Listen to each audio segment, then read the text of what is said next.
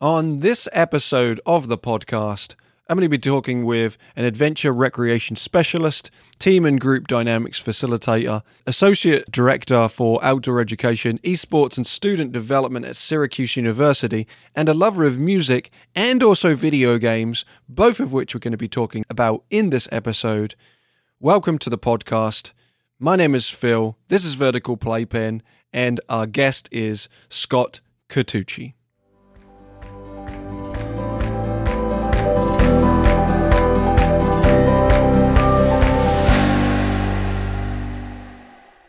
Describe us briefly who you are and what you do at Syracuse.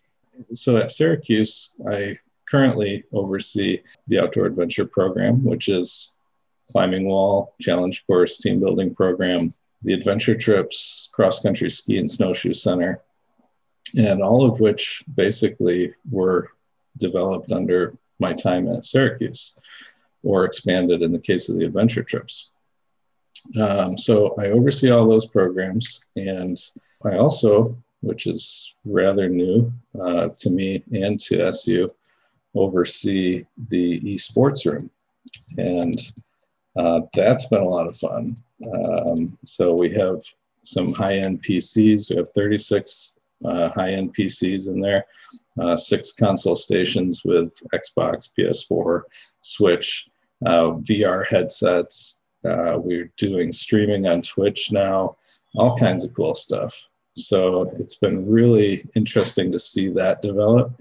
Um, and that was a little bit out of my wheelhouse, but not entirely because I had always been um, somebody who was very interested in playing video games when I was younger and uh, saw the potential for that to be sort of a, a, community builder as well, for people to get together and to even come into our uh, new facility that may not have been coming into a recreation center prior now they're finding a way or a reason to come into a, a building or a space that they hadn't maybe thought of uh, as being something for, there for them, right? They're not really into the super fitness workout stuff and so they're not coming into the gym necessarily for the weights or the swimming pool etc well now they found a reason to come into that space. So it's been really cool to see that sort of open up the world of recreation.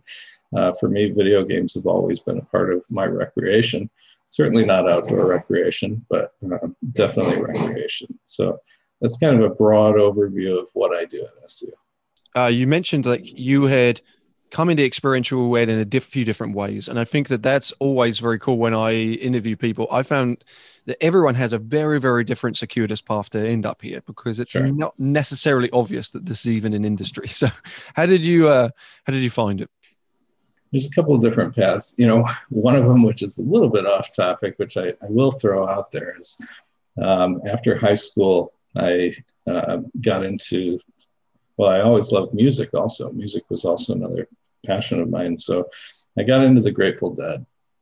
And the Grateful Dead became an experiential education opportunity for me. Um, it kind of sounds a little strange, but I would go travel the country essentially with a couple of friends um, and meet people along the way and become friends with people as we met and have an experience, uh, a musical experience with 50,000 people at a time sometimes.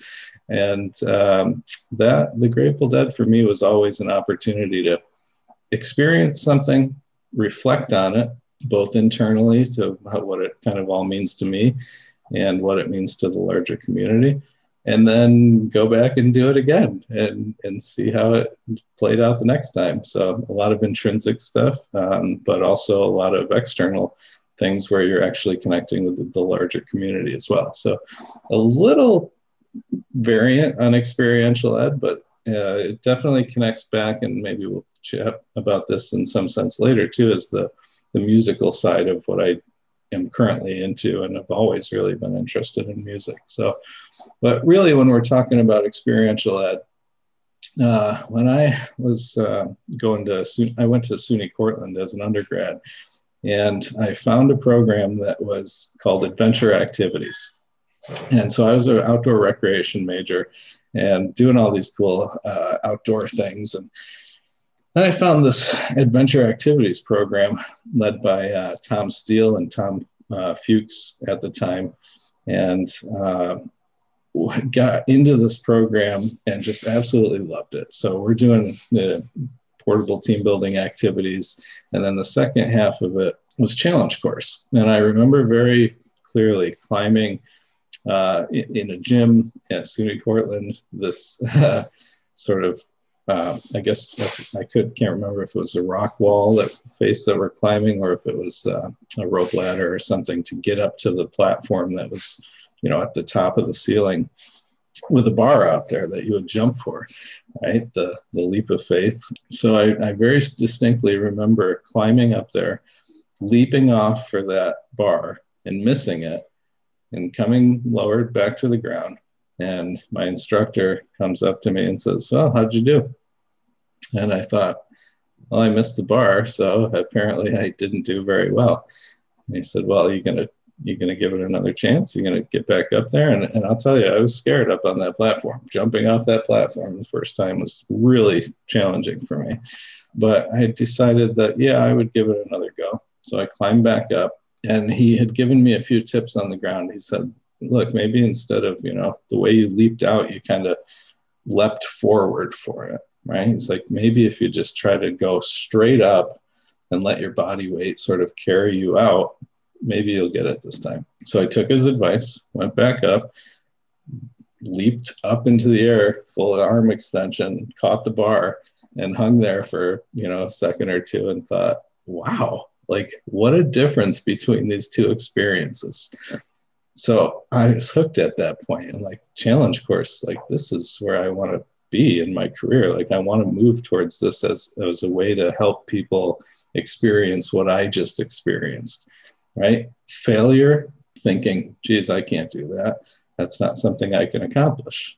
To a little advice from a mentor and, and, a, and some support to say, yeah, you know, you can go back up and try again if you'd like and not being forced into doing so, but but with the option to do it again if I'd like and then succeeding um, by grabbing the bar and feeling that overwhelming sense of like, wow, there's a lot to be learned in just what happened there. And I'd love to be able to go and share that with other people.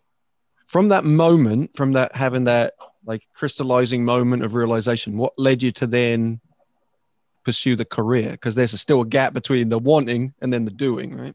Absolutely. So, well, and this kind of comes back to something that we might chat about later is like, what kind of advice do you give to emerging professionals, right? Well, I took an internship coming out of uh, my undergrad to go work at the Cayuga Nature Center on their ropes course.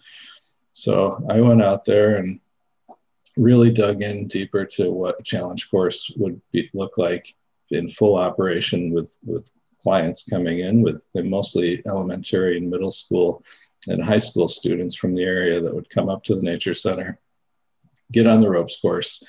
And um, there was moments where some of the teachers would come up to us after a four hour program and say what did you do in four hours that i've been trying to work on for four years? And at first i couldn't really explain it very well to them like we just do our thing. But you know over the years it's become a little more evident to me like what is happening out there why is it that the student who maybe doesn't perform or learn as well in this other type of educational setting is doing really well out here? And so I've just been able to find those little golden nuggets. And that's always kind of brought me back in to sort of dig deeper and to try to use this in different ways and to apply it in different areas. So coming through that internship really allowed me to get some experience and uh, was able to take on a full time job after the internship. Basically, I was ready to leave my internship, and they said, we can't let you go. Like, what are we going to do with when you leave now? Right.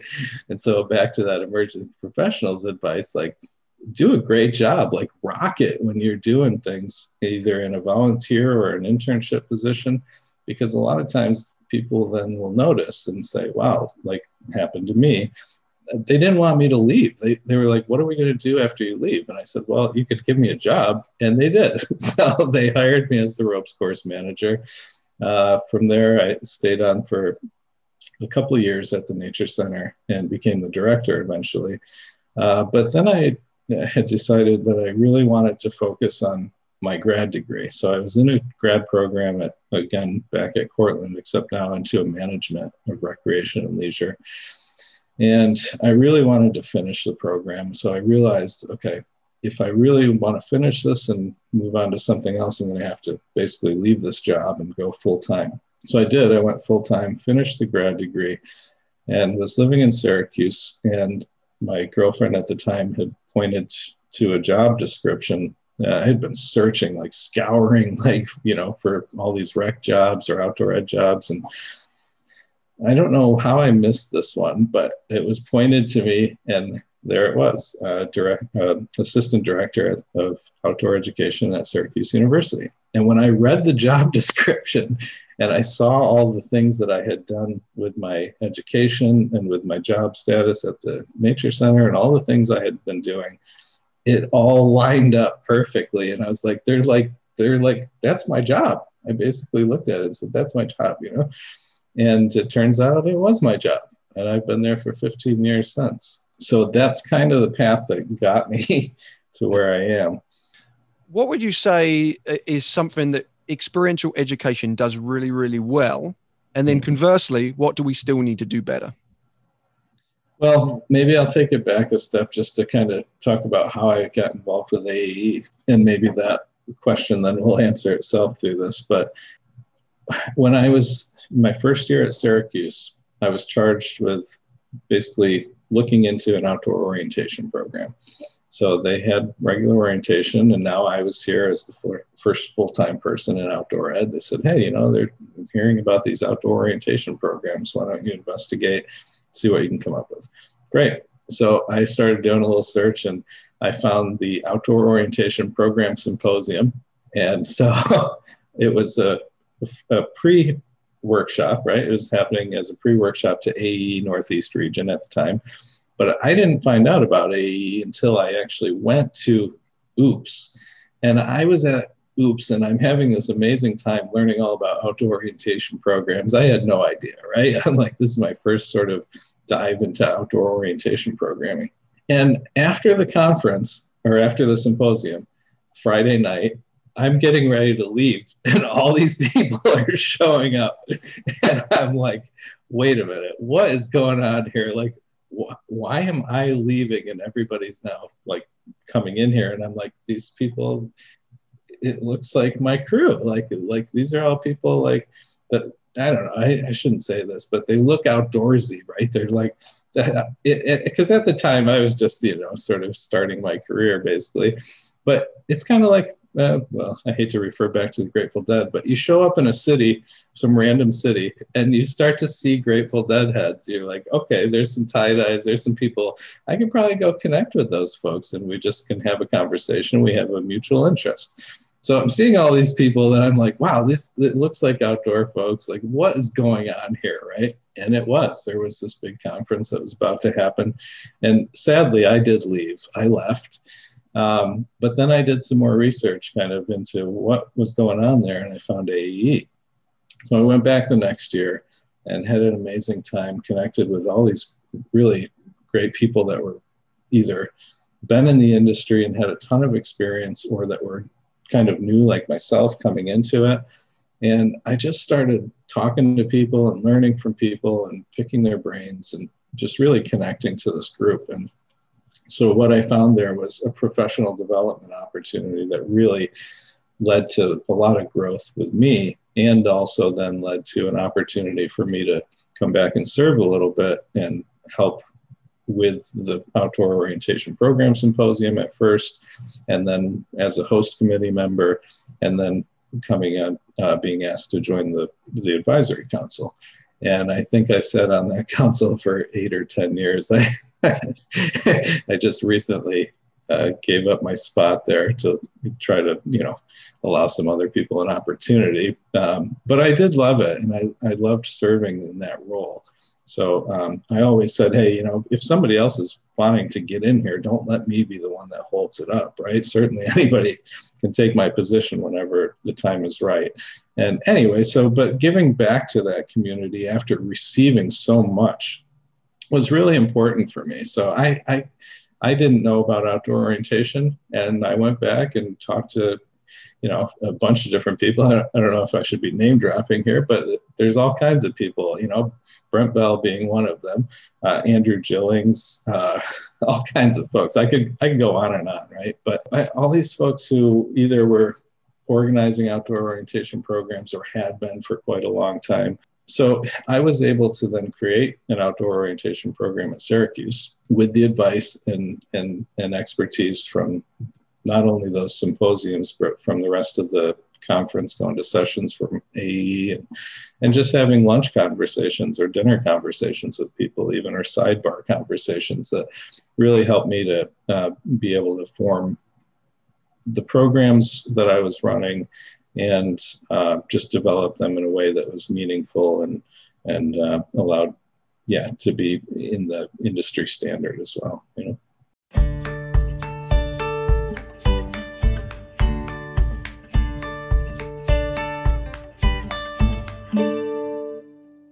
One of the aims of the podcast is to help emerging professionals learn about different ways that you can find careers in our industry.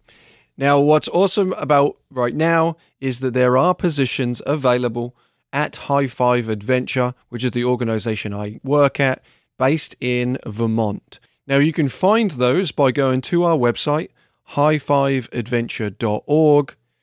Go to the About Us section, it's in the top right hand corner. Click down, go to joining the High Five team, and you will find all of the jobs that we currently have available at High Five.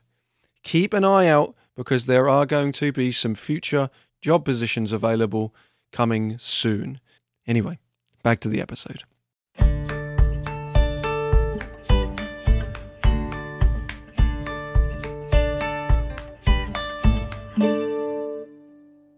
how do you like two uh, two examples what how do you tie in your music your love of music into experiential ed and then also how do you then tie it also into uh, video games well geez that's that's a that's a tough a tough question in some sense um, but also maybe very easy because i feel like i just do it naturally like it just kind of comes naturally to me I don't know if that's really the case with everybody. I only know kind of how I am. And this has always been sort of a strength of mine, I believe, is that I, I sort of, my brain kind of works in metaphor, right? It works in connection. And I'm seeing connections that either are there and just aren't apparent, or maybe even are not there, but I'm seeing how they could potentially connect with each other. And then always thinking about what is the metaphor? What is the analysis of this? What is this? How does this relate back to something else? How does it connect to that thing that i do or this thing that i see? Um, you know so all those things kind of come around full circle. And um, you know music for me is is always like been a path that that allows me to think and reflect right so it depends what kind of mis- music I'm listening to, depending on how I'm sort of thinking at the moment. But something that's sort of a little bit long and jammy and extended when you're driving or when you're sitting or listening, it's it allows you to kind of think because you're not being forced into the lyrics or something that's very structured. It's just open ended. And so you can actually just kind of think through it a little bit with your own thoughts rather than being forced into, well, here's my thoughts, like a, a, a, song with definitive lyrics and you're very structured. Like, here's the thought that we're providing to you with our music, right?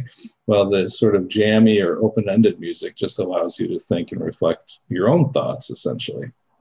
So that's one way that music is really connected to me in experiential education. And um, even with playing music, right? You play something and you listen back to it, you kind of reflect on, like, okay, what can I do differently or better? Or is there something I missed? And so, even like working in Pro Tools and recording music and audio engineering, um, which is my current master's degree that I'm working on here at SU, you get into these sort of rhythms or patterns where you're listening and uh, sort of critically thinking about what's going on with this and how can I then either tweak that sound or change it to make it the, the way that I want to hear it. And there's all kinds of different tools that allow you to sort of tap into that, whether it's plugins or different sounds and or a different tone on a guitar. So in some way that's experiential education. You're doing something, you're reflecting on it, and then you're applying what you either hear or or think about that can uh, sort of make it to be sort of the way that you want to deliver it, right? And so, um, you know, sort of coming sort of away from music for a moment.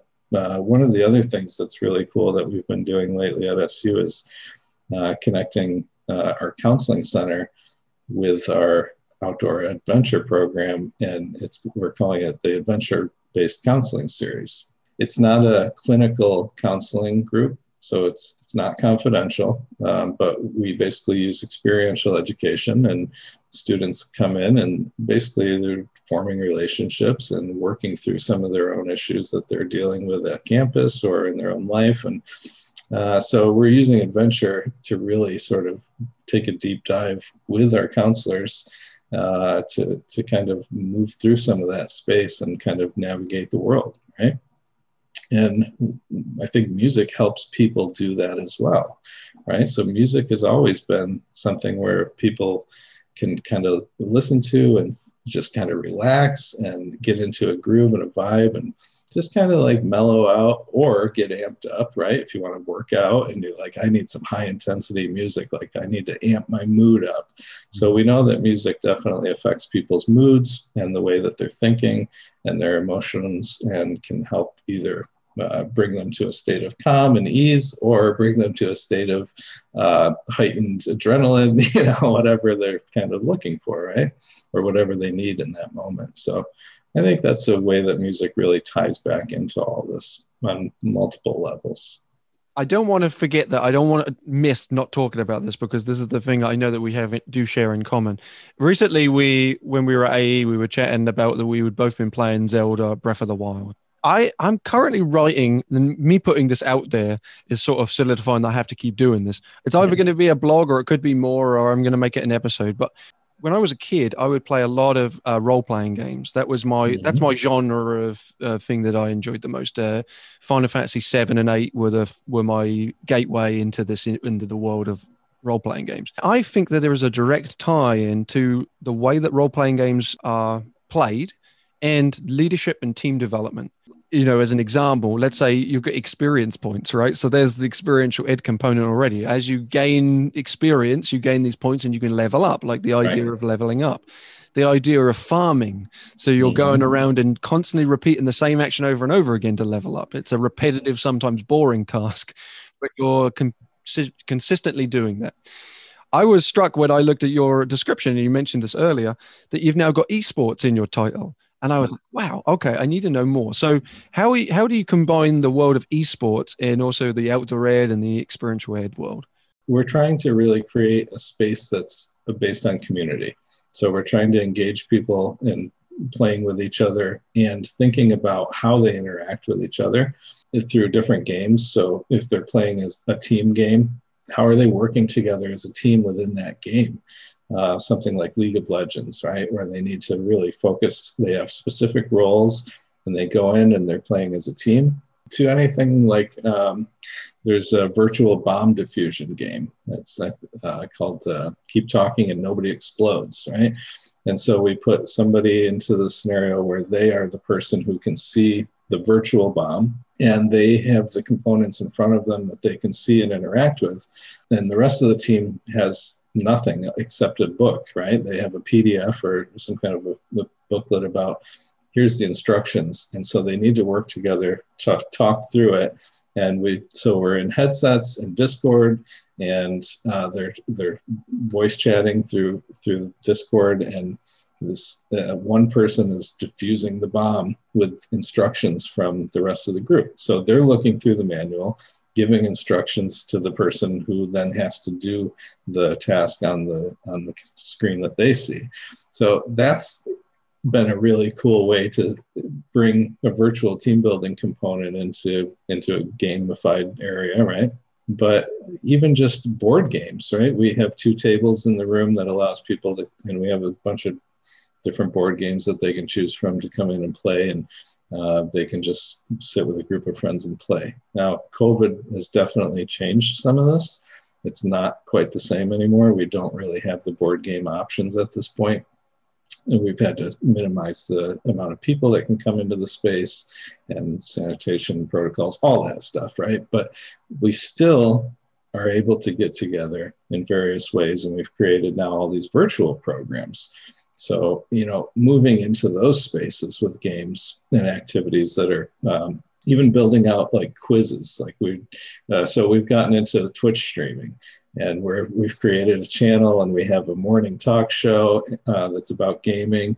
And uh, we have uh, watch parties and uh, virtual game nights and all kinds of stuff, right? So we've shifted gears in that sense to be able to look to how do we still build community with our students and with our, our staff or anyone who's interested in in getting together like that primarily students.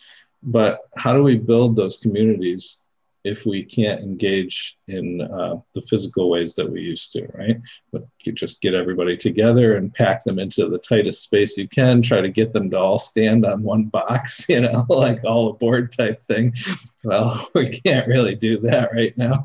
So, uh, how do we do that? And it's been pretty successful. And esports has been a really big component, or it allowed us to be able to navigate those virtual spaces. We have a a esports club on campus, and they have all kinds of different factions within that club. But we have a Minecraft club, and they are building a virtual SU campus inside of Minecraft, and it's incredible. You can walk through the buildings. I'm like, are you kidding me? This is incredible. It's it, it's really cool. Um, the other one, well, there's there's a ton of them, but yeah, there's they're really it's about the community and it's about sharing that space. And when you can then jump into a place a virtual space and build together it's like building legos with each other uh, virtual legos in minecraft and the, the, the, the spaces they're creating they're incredible. There is a lot of potential in putting in your all even when you're not being asked to do so necessarily. Like nobody's forcing you to like go 100% on something, right? You have to intrinsically want to do that. And it helps that you want to do it. So find something that you enjoy doing and that you love doing, right? So two of the two of the things that I turned into career status for myself are two things that I absolutely love. Well, three almost now. So we've been talking about it being outdoors and experiencing outdoors uh, in natural environments, being with people and sharing fun experiences with communities of folks, video games, and certainly music. So I've been able to take all these things that I love and would be doing as my hobby or as part of my life anyway, and turn them into something that is a sustainable career field for me. Um, so even with music, um, I, have created, I have, I have two small businesses that I operate on the side. One of them is a team building company called the Positive Energy Program. And one of them is uh, music, music based, which is a support for artists. Um, it's like a 360 service, recording, uh, promoting, booking, managing. It's called the Bold Atlas Endeavor. So those two side things for me are not really where I make my living necessarily. It's all intertwined and they're things that I love to do. So I guess the point being is find something that you are passionate about and that you love to do and you and then drive yourself into it. And the more that you apply yourself into that field or into that passion of yours and and find those opportunities to either volunteer or do an internship or get involved on some level and put in your best effort and people notice eventually.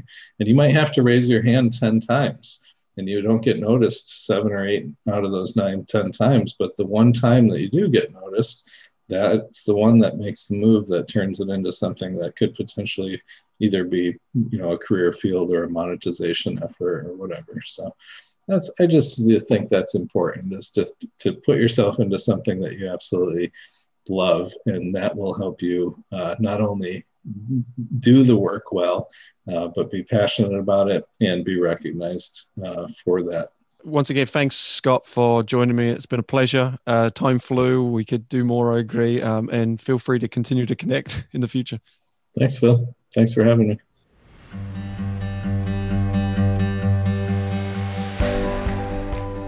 Thanks for listening to Vertical Playcast. And then what about thanks for listening to High Fives podcast? Can you do it? Okay, try. Thanks for giving. I think a pasta guy.